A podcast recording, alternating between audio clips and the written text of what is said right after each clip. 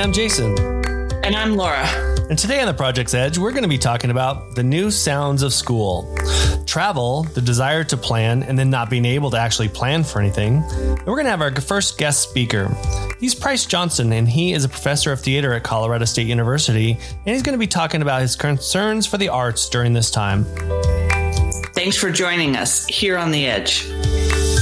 So we made it through, I guess now, Laura, would be two weeks of school. Made it through is a very good term. I think yes. we'll, we'll be talking about some of that. Mm-hmm. You sound a little stuffy. Are you stuffy? I am. We, um, in addition to being allergic to life in general, pretty much anything that grows or has fur, um, we have some fires up around us, and there are days when the wind shifts and blows it straight down here, and so um, I wasn't even able to see the mountains this morning, and then a pollen alert popped up on my phone, so I figured it's going to be one of those days. But we got some rain. That was good. Yeah, I really hope it rained up there hard. Um, that would be so helpful to all the firefighters and the people up there. Well, we're lucky that we're not as bad as California, but we've got stuff close enough that we've had really kind of a tough go of just being outside. And that's been part of our plan at school too, is that we're mm-hmm. not, we're trying not to eat inside the classroom, um, just so we can have more space and spread out. But that's put us out into the middle of this smoke inhalation too, which has just been another factor in all this craziness. Yeah. I mean, there's kids that have the same problems I do and allergies and stuff. And then they get outside and they want to run and they want to play. And it's just hard to breathe and hard to. So we're trying to decide, is it safer inside or safer outside? And it's just, and that's kind of like every day there. What's safer? What's best? And by the end of the day, we're just exhausted, I think, with True. Trying to be safe all the time. True. Talk about inhalation. I was thinking um, when I was cleaning up, because we now clean up at the end of each hour with a spray bottle and spraying everything down. And that's kind of leads us into our new sounds of school, that at the end of the hour, it's not the bell that you're hearing to let everybody out. It's the squirt bottles that are kind of going off everywhere to, to clean up. Yeah. That's kind of what gave me the um, idea to talk about the sounds of school, was this coworker who popped in and I'm spritzing down all the desks, and she just says, "Oh, the sound of school," and we kind of giggle, but it stuck with me, and I was like, "That that is true." Just thinking about how school sounds now, it's a lot of sh- sh- yeah. sh- spray bottle, spray bottle, and um, at the end of class, and even the hallways sound different. I mean, we have less kids, which I can't say that I hate. Um, we've always wanted smaller class sizes, but it's a lot of stay on this side, stay apart, don't touch, don't touch, pull that mask up. Use the right upstairs and go down the right downstairs, because we've kind of limited movement throughout the building as well.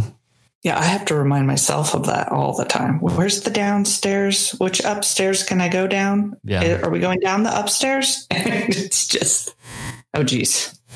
Well, it's yeah. a, it's a, it's a big pain in a way, but you know, as we, as we tell the kids, it's the only thing that's going to keep us in the building. And right now we've been in the building for two full weeks and, uh, our, our school has not been impacted yet. We've had some other schools mm-hmm. in our district that have had some people that have needed to quarantine, but we haven't. And behavior is to be, um, I guess, given credit for that. Yeah, I feel like maybe that is that's that story, that sound that we want to be in school as long as possible is really resonating with the kids more than I could have hoped. And they do want to be in school, even with the masks and the restrictions. I've just heard a lot of kids saying, I want to be here. I want to be here. And so I feel like they're trying more than people might have thought they would. And, and I really appreciate that. I hope we'll be able to continue when you in think school. Of, yeah. And when you think of middle school kids, perfection is not the word that you would use, but they are as perfect as they could be. I mean, mm-hmm. really, they have done everything Uh, that they could have. And I, I saw that the first few days. And of course, there's a little bit of a honeymoon and you wonder if that will continue. But, you know, even after two weeks, I'm spending very little time with behavior management around um, the health part of all this. Yeah, I agree. I feel like the few times I've reached out to families, there've been a pretty fast positive response that that it'll be like, okay, we're on it. We'll try to help. I think they want their kids in school too. One, one of the new sounds that you might hear in a classroom, and though we've been lucky not to have to quarantine a cohort, is we've had some kiddos out, and um, we have had them remote in by their Chromebooks or by our Chromebooks. And I have to say, yesterday it was quite interesting. I have a kiddo um, on on a Chromebook facing the screen, and um, I guess one of the sounds would have been if. Thank goodness I've gotten my summer filter back on, or my school filter, I guess is what it would be, that I didn't cuss in front of the class. Because about ten minutes in, I realized, oh gosh, I was supposed to open my Chromebook and have this kiddo remoting in. So I'm freaking out, and the kids are trying to help me. And it was also because the first time he did it, they brought the Chromebook to me, and then they gave every teacher right. a Chromebook of their own. And I had totally forgotten. So, of course, if you've ever fired up a Chromebook or any technology for the first time, it takes forever to log in. And then all the things that pop up, yep. like allow this and is this okay? And I am just almost cussing, not, cu- not cussing, but almost cussing. And the kids are laughing, but trying to help. And and they're pretty sweet. But then you have a kid on on technology, and there's that weird tech sound, I guess, and kind of the delay, and he's participating. He's doing a wonderful job, but it, it is a whole different sound for sure. Yeah. And, and hearing somebody come in through the speaker into your classroom versus just the live voices, that's a different sound and a change. Mm-hmm. Um, remembering to go over to monitor chat, because there's a few ways to do it. One of the ways I've been doing mm-hmm. is I've just had them go ahead and shout out anything that they have uh, if they've got a question. But I had another um, colleague who I thought this is a, a pretty interesting idea. She's a, she said that she's told the student to mute the mic, and then she's turned the volume up as far as she can on the Chromebook and mm-hmm. told the person to do, to use chat. And so she'll hear the ding of the chat. Oh, and right. then that will take her over. And that way um, the, the remote learner doesn't feel like they have to compete with the sounds that are coming through the classroom. And, right. you know, that we don't forget about them. That's like a, a virtual hand raise almost. Yeah, exactly. And I thought that was pretty interesting. That would be great, I think, for, so the class that I had only had six kiddos in it, seven with him virtually. So it kind of worked out. But I could see one of my bigger classes that that would be really helpful, because the kiddos in the classroom are already talking and kind of jabbering. And then um, I think by the end of the day, he was kind of tired of being on a screen and oh, yeah. tired of sitting in his room. So there were a few noises coming from the room. He has this awesome um, baby Yoda balloon that kept floating into the screen. And so I was like, oh, these are different things that I'd never thought I'd be talking about. Like, could you please put your inflated baby Yoda balloon over to the side? Yep. So sounds from the teachers as well. And coworkers. Um, that was the other note that I thought about, coworker talk and getting together, and the quiet of the staff break room. Yeah, it's basically a ghost town. Mm-hmm. Yeah, I, I mean, also because we have such little time to eat, I usually I take our twenty-five minute break um, when they go to one of their classes, and I'm reshuffling, cleaning, and then cramming food down my throat. But I do it alone. Yeah. So it's kind of sad. Well, you're talking about social gatherings, but even from a professional gathering standpoint, they've changed things on us, where we started the year six feet apart in the gym, basically. Mm-hmm. And so we had masks on and we were six feet apart. And so, uh, of course, we're trying to minimize any kind of spread. But recently they said that we're not going to get together anymore together in a big staff meeting. And instead, we would just have a Google Meets for our staff meeting as well, which really makes a lot of sense, um, in particular in our district, because subs are a big deal, and the shortage yeah. of subs may be why we cannot continue. Yeah. The logistics of it, I think, kind of came crashing down, that if you have um, eleven teachers in a cohort and they have to quarantine, you have to get eleven subs in for those, all those days. You got to have eleven bodies in there. And that's one building. Um, all the other buildings, what, you know, the normal things you need subs, subs for. So they're like, we need, we need you guys not to, to right. not be here. So stay in your room. Although I have a feeling that you enjoy that kind of a staff meeting since. Well, it was nice to just stay in my room right after and not have to fight for a seat. It was nice that it was quick and it was mm-hmm. very efficient. And, you know, there wasn't a whole lot of other stuff and we were able to get in and out of there. So I, I didn't really mind it. Yeah. I thought I stopped by our principal's room on the next day and, and just said how well I thought it went, considering you sometimes can feel disconnected, but there was emotional moments and funny moments and we were clapping and I thought it worked out actually really well. And it gave me hope that that we're doing okay. Well, there were emotional moments, which was kind of cool. We gave, we give a, a, a gift, um, and kind of a, an award away each, um, staff meeting. And, um, I don't, I wondered if that emotion would have played out the same way if you were face to face with people or if your defenses would have been up a little bit more. And because we were remo- remote, the people who showed emotion felt more okay being vulnerable. Yeah, because you were kind of in your own space. And yeah. That's true. I mean, I, I cried. I was wiping my eyes for sure. So yeah, in a good way, it was a good cry, a good, so proud. So look what we've done. Um, so that felt good. It, it has felt good. We I, I don't know that any of us could have said with certainty that we would finish two weeks um, with everybody intact and And we have, um, you know, we'll, we'll continue to monitor that, that substitute situation. I have always felt like we've been a little bit op- too optimistic with our thought that we're going to get people to cover. I've always wondered when you say to somebody, you're coming in to replace somebody who has been exposed to a contagious Ooh, virus, yeah. How many people are really willing to do that? I w- always thought we were a little bit too optimistic thinking that people are going to take that on.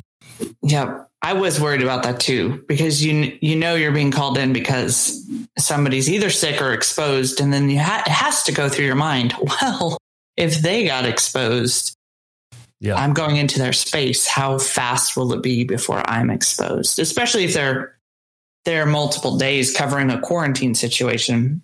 I do have to say, I, I was very pleasantly surprised that I had to take a, I had to take a sick day already um, for a medical procedure. I have a bad back and I have to go get a spinal injection and I was able to get a sub and I was so like, oh, wow, I'm so happy right. that this was available. I was surprised. Um, so hopefully if we're keeping safe and we're able to maintain this, then we'll be okay with our sub situation. I do feel like the next two weeks are going to be pretty telling because now we've really been around each other for two weeks. And there's that whole fourteen day period after you start mingling that you really watch.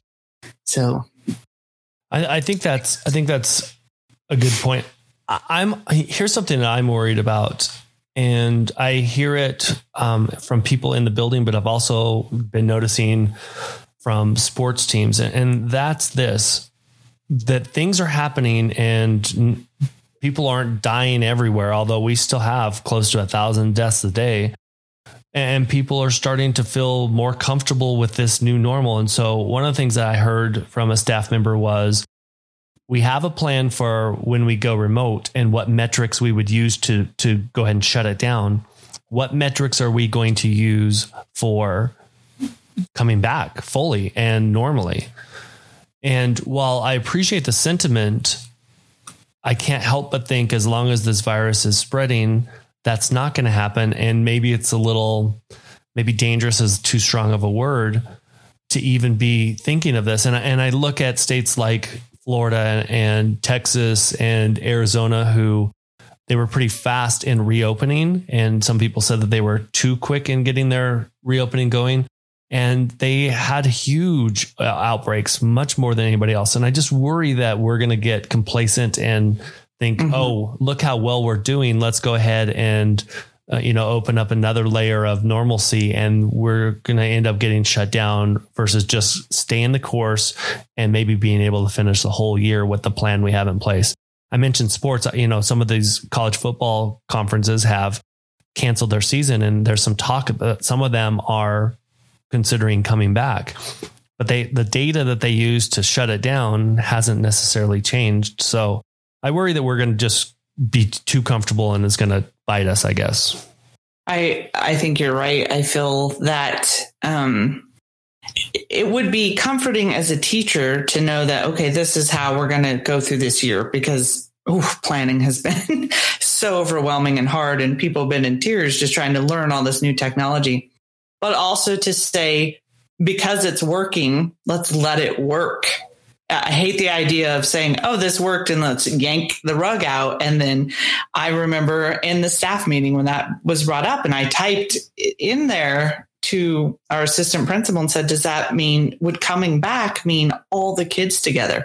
And I typed that with trepidation, being nervous that the answer might be, yeah, we'll right. just go back to normal, and going, no, no, no, no, not, not yet. We can do a year this way, and let's let, let's stay safe um, and keep it safe.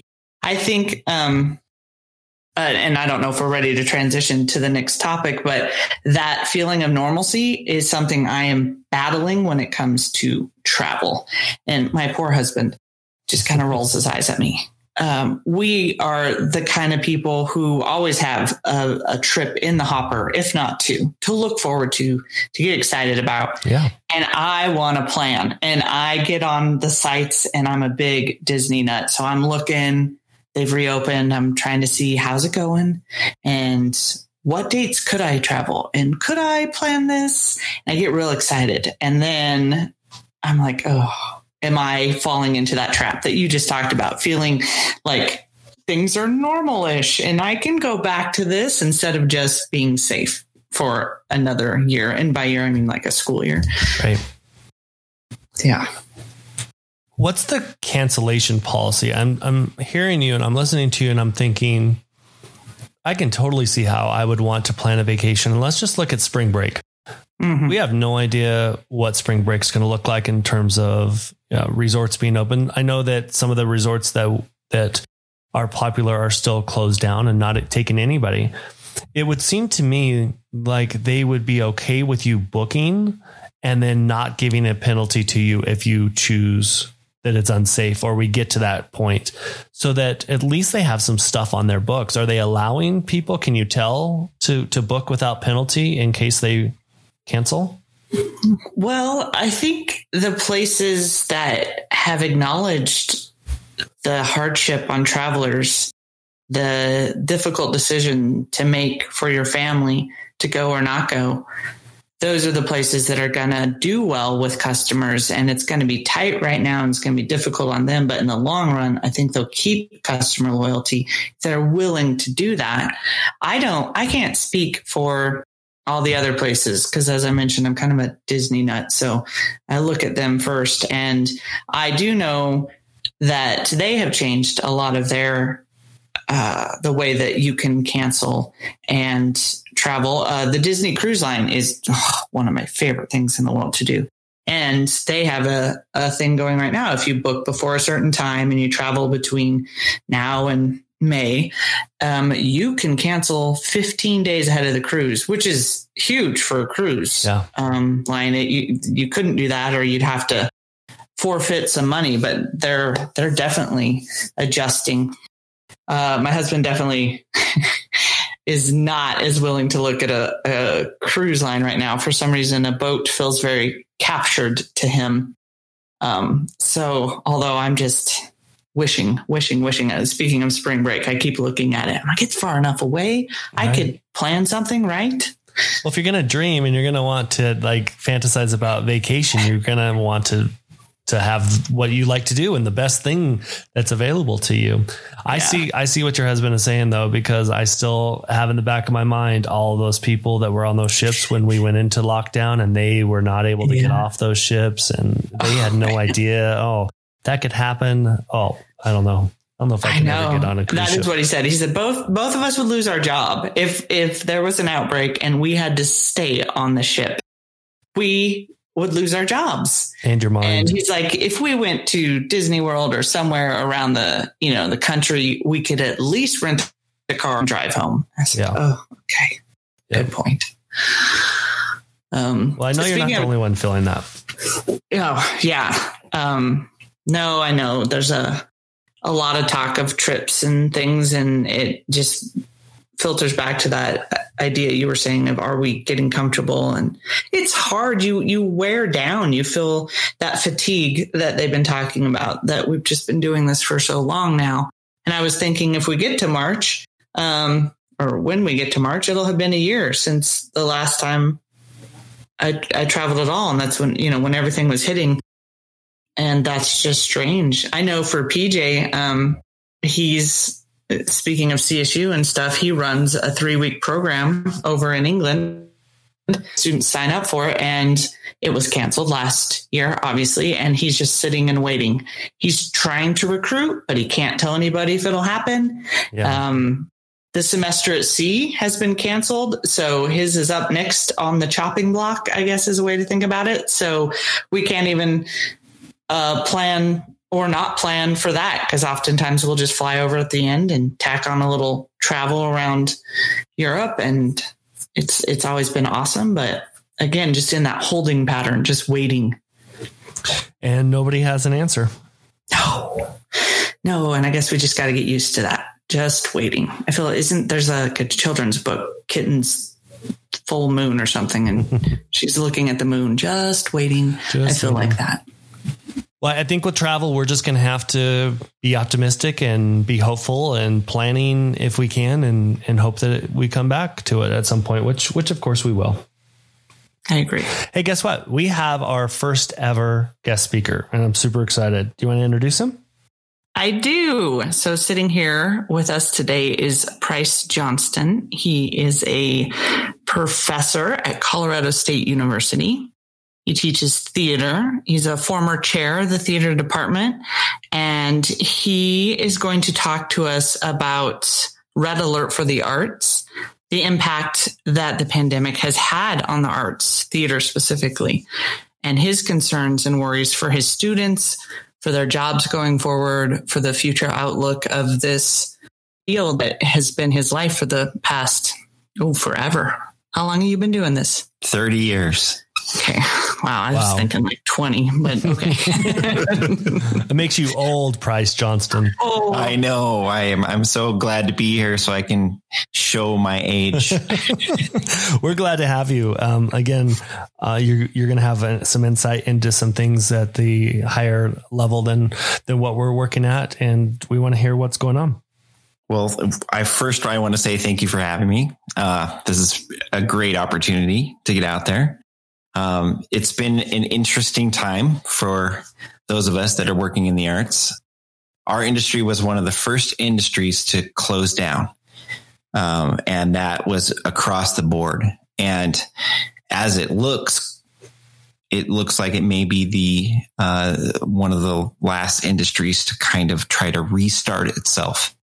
Um, and From the looks of things, most people are planning um, a restart within the arts somewhere around March of next year. So that's still quite a ways off in the distance.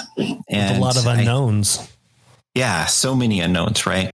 And and and that time that we've had from when the arts have shut down across the board to the time that um, we're hoping to restart everything face to face. Um, is giving us enough time to do the research that we need when it comes to what ha- what is the impact that a singer has on spreading um, yeah. you know, a potential virus or whatnot. And that kind of research is what's happening at the university levels, but all of these other professional theaters have been closed down, or, or just not just theaters, but arts and, and events in general. Um, So it's just had this profound in, impact across the industry. One of the things you had mentioned when this had happened, I remember you saying, oh my gosh, I can't believe what's happening with Cirque. And it kind of really, if you tell us about that and how it felt, and it kind of really sank in for you that you are a professor for these kids, young adults who come through and then are trying to go out to these jobs. And you saw this major, major company do what they had to do in COVID, and it just really impacted you. Talk to us about that. Right. So everyone knows a famous actor, but they probably can't point out a director of photography or a cinematographer on a film, right? Um, unless that's really something that you're focused on. So there are so many people that work behind the scenes. And when um, the pandemic started, all of these larger companies, whether it be like the Denver Center Theater Company or Cirque du Soleil, they had to furlough or even jettison employees that they had. And that, that was everyone that worked backstage as well. So I guess it's hard to fathom the impact that it actually has on events and live performance and the arts, unless you understand some of the numbers. Um, so to give you an example, in the U K, um, the industry is, in U S dollars, is like one hundred thirty point five billion dollars, and they employ six hundred thousand people. And that's a, a country that's, you know, not the size of the United States. And then if you take the same uh, numbers in the United States, you're looking at over a trillion dollars wow. worth of economic impact and twelve million employees. And that's just in the U S, right? So when you look at that and then you say, wow, Cirque had to close down. And this is a huge company that has a strang not not a strangle, but they have a very big influence in, uh, you know, Las Vegas or whatnot. Um, and with touring shows across the States, all of these employees are impacted. So they ended up having to lay off so many employees. In fact, the majority of their employees, and they had kept on like an executive team, and everyone else was out of work. So there's just, what do you do? Like, how, how do you, how do you continue to teach your students when this kind of impact is going, and whether or not our industry is going to be affected for, you know, years or decades to come. Right. Right. You and know, how do you continue to bring them in and say, you know, you're going to get your degree here, and hopefully there's right. a restarted industry for you to go back to. Right. Now, there is one shining light from this, and that is those majors, at least in my area, in theater alone, they're actually highly sought, sought after employees at the business level mm. or in the business field, because they are taught to be great collaborators, and their communication skills um, that and and their approaches, right, allow them to work really well in interdisciplinary or interdepartmental workings, right? Yeah. So um, Business um, Week magazine and, and Money magazine have done articles about how theater majors or performing arts majors are actually sought after by Fortune five hundred companies, because they can actually bridge the gap that other employees can't, because they have that unique perspective. So if they did need to um, work within a different field, there is that opportunity there. It just depends on how we look at the new reality, right? Yep. As I sit here and listen to you, I'm thinking back to what we talked about earlier in the program, and that is that some folks kind of have the sense that, hey, we're doing this and everything's kind of back to normal, and so why isn't everything back to normal? And I, and I think of things like just traveling through the town and the traffic and the amount of people out everywhere sure would give you the sense that everybody's back to work and that everybody is making money and that nobody's having an issue.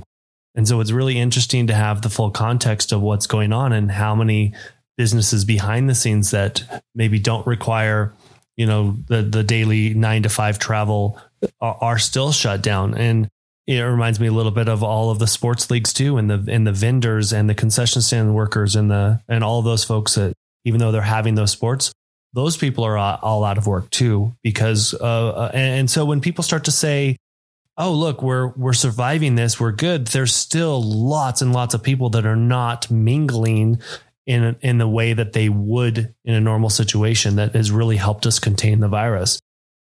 Yeah, that's absolutely the case. And, and that's why there is this initiative, which is called Red Alert Restart for the Arts, because I think people have forgotten uh, the impact uh, that this has had on events and the performing arts.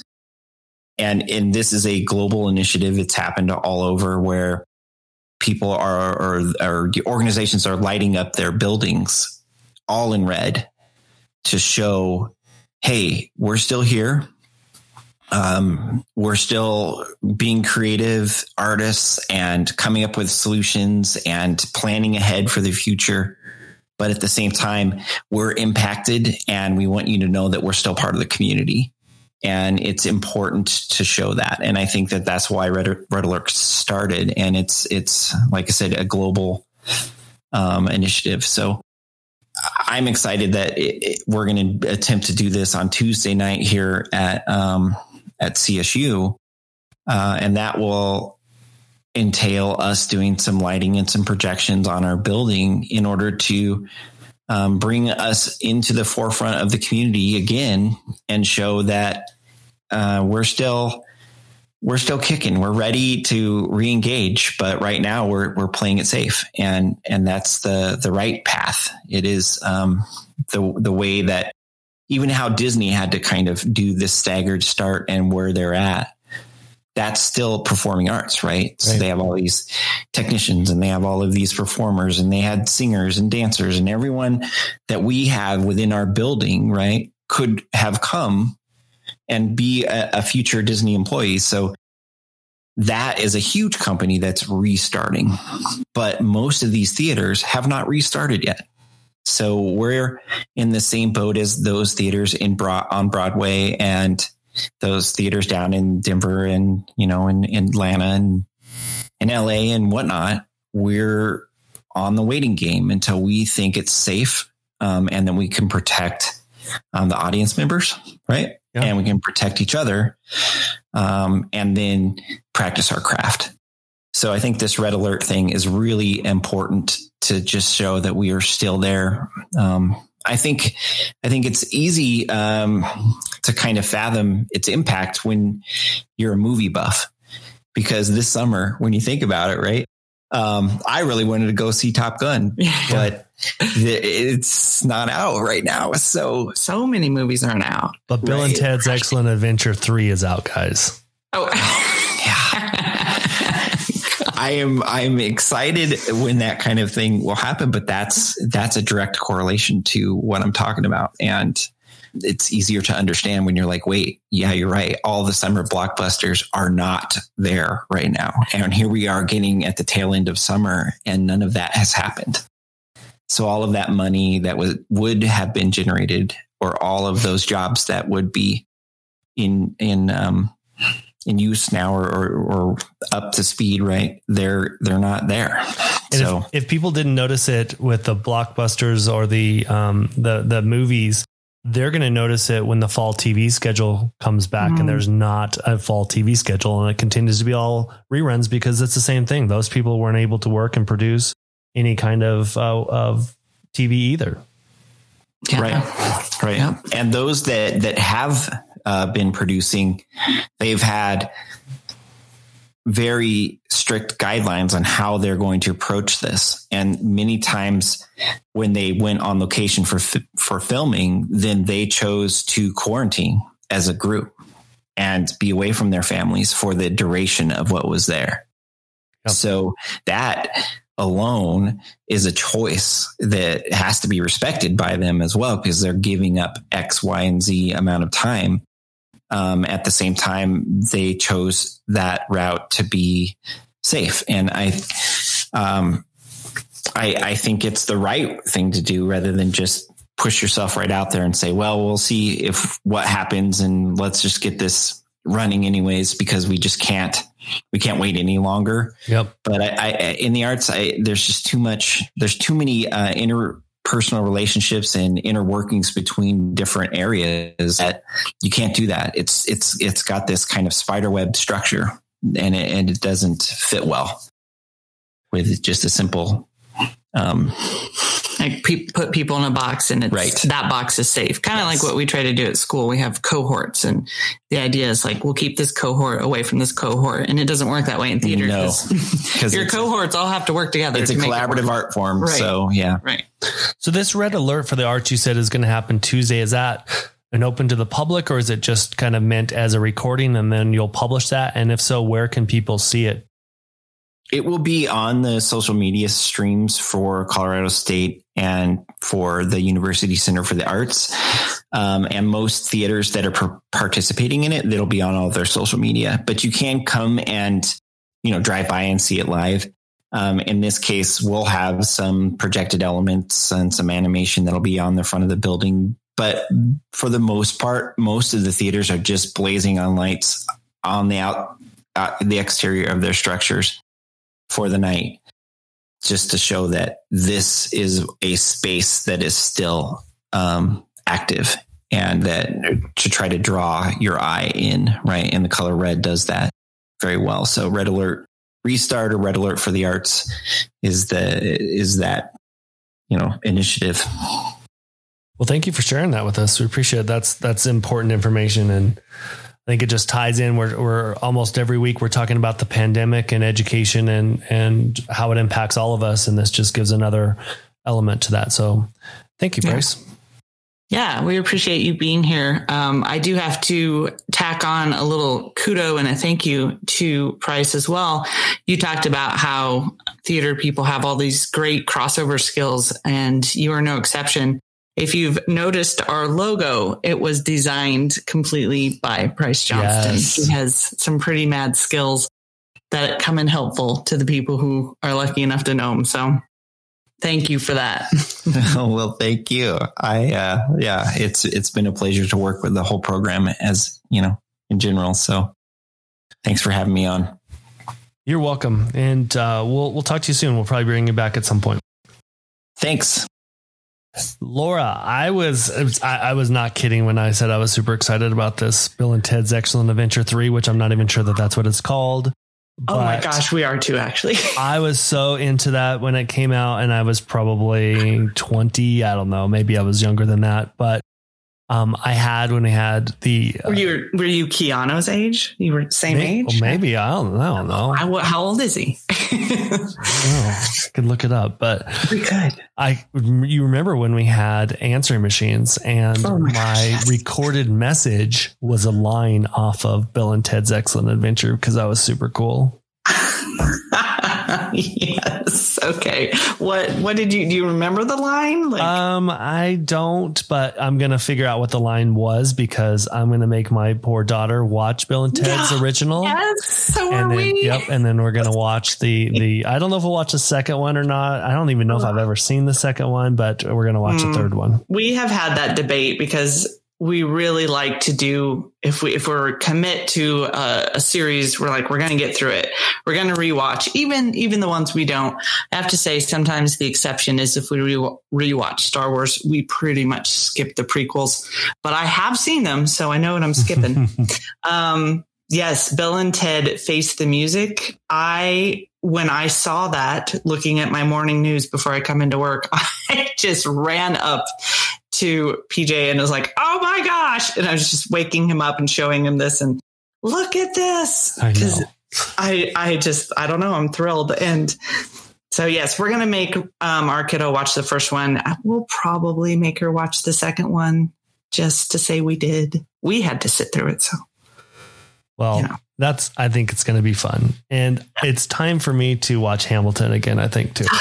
Oh my gosh. Yes. Again, meaning you, you have watched it, right? Oh, I've watched it and I've watched it and I've watched it, and it's time to watch it again. Yeah. I can't remember a time when I haven't heard a Hamilton song playing in the background in my house. All right, so. Friend, it was fun today. Yes. Thank you. Thanks for joining wonderful. Us, everybody. Thanks for hanging out on the edge with us. We'll see you next time.